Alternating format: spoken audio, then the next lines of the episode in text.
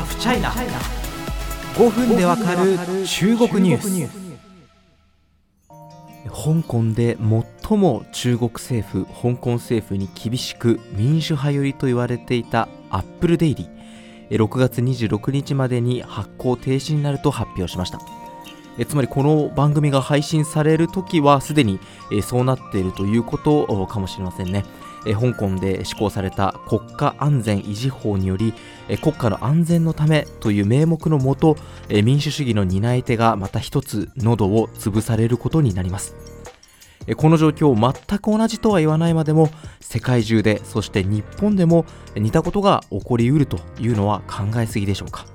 まず状況を整理しましょう。香港で民主派寄りの新聞と言われた、まあもともとはそのタブロイ的なね、存在で知られた存在だったんですが、アップルデイリーは6月、香港の国家安全維持法に違反した疑いで幹部5人が逮捕されました。具体的な容疑は外国勢力と結託した疑いということになっています。まあ、その中国政府はですね、以前から香港の民主派によるデモについてですね、背後に外国の勢力があり、民主派はそれと結託しているというストーリーを掲げています。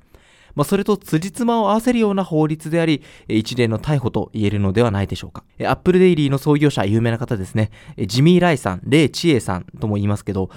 す、で、に2019年に、えー、無許可の集会に参加したということでですね、まあ、罪に問われ有罪とされ、今は収監されています。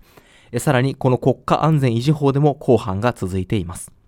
同時に法人としてのアップルデイリーを発行するネクストデジタルという会社なんですが、関連の捜査で資産凍結ということになりました。一部報道によれば銀行取引すらできなくなっているということで、新聞を発行し続ける体力はみるみる枯渇していったそうです。やっぱりこうショックなのは、このアップルデイリーの編集部に香港当局が強制捜査に踏み入った場面なんですね。国家安全維持法では日本のように令状、これ裁判所が発行するものですけど、令状がなくても強制捜査ができるという規定がありまして、なんというか、メディアは権力を監視するものですよね。ウォッチドッグなんて言葉もありますけれども、え民主が保障された社会では当たり前なはずの、まあ、その前提がですね、ついにここまで踏みにじられたかというような光景だというふうに感じます。まあ、写真や動画などが日本でも報道されていますけれども、え制服姿の警察当局の人間がですね、編集部のパソコンなどを見ているというもの、これはもうなんというか当局による検閲以外の何者でもないというふうに感じます。えそもそも香港は、まあ、この番組でもお伝えしたように、選挙からですね、民主派を実質的に排除できる選挙制度改革を断行しました。その時点で一国二制度の実質的な終了と言われていました。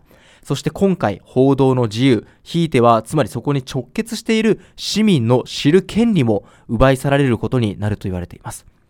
もうそもそも政権の OK が出たら発行できるニュースなど、それは報道ではありません。政権候補でしかありません。翻って考えるのは日本です。もちろん香港のようなめちゃめちゃな状況にはなっていません。しかし、今の政治家には政権に不都合な報道を反日的だというふうに考える節があるように見えてなりません。例えば、新型コロナウイルスワクチンの自衛隊によるですね、大規模接種センターの検証報道です。これは毎日新聞や朝日新聞出版のアエラ、日経新聞のメディアがそれぞれ、まあ、記者が実際に予約してみるという方法で、どんなめちゃめちゃな番号でも、あの、センターが予約できてしまうじゃないかというシステムの欠陥を暴き指摘したものです。そしてこの記事によると、もともとこの防衛省の内部からの関係者のリーク情報だったという記述もあります。まあ、これに対して、まあ、岸防衛省や、まあ、お兄さんにあたる安倍首相がですね、あの、貴重なワクチンそのものが無駄になりかねない極めて悪質な行為と、抗議しました。安倍さんは愉快妨害犯なんてツイートしてましたね。ネットでもメディア側への批判があったというのは、個人的にはすごく驚きです。そもそも私たちの税金が使われて政治家が指示して作らせて、しかもワクチン接種という健康や生命に直結する情報です。この自衛隊の大規模接種センターというのは。それをメディアが検証することを政治家が許さない、抗議するというのはとても同意できません。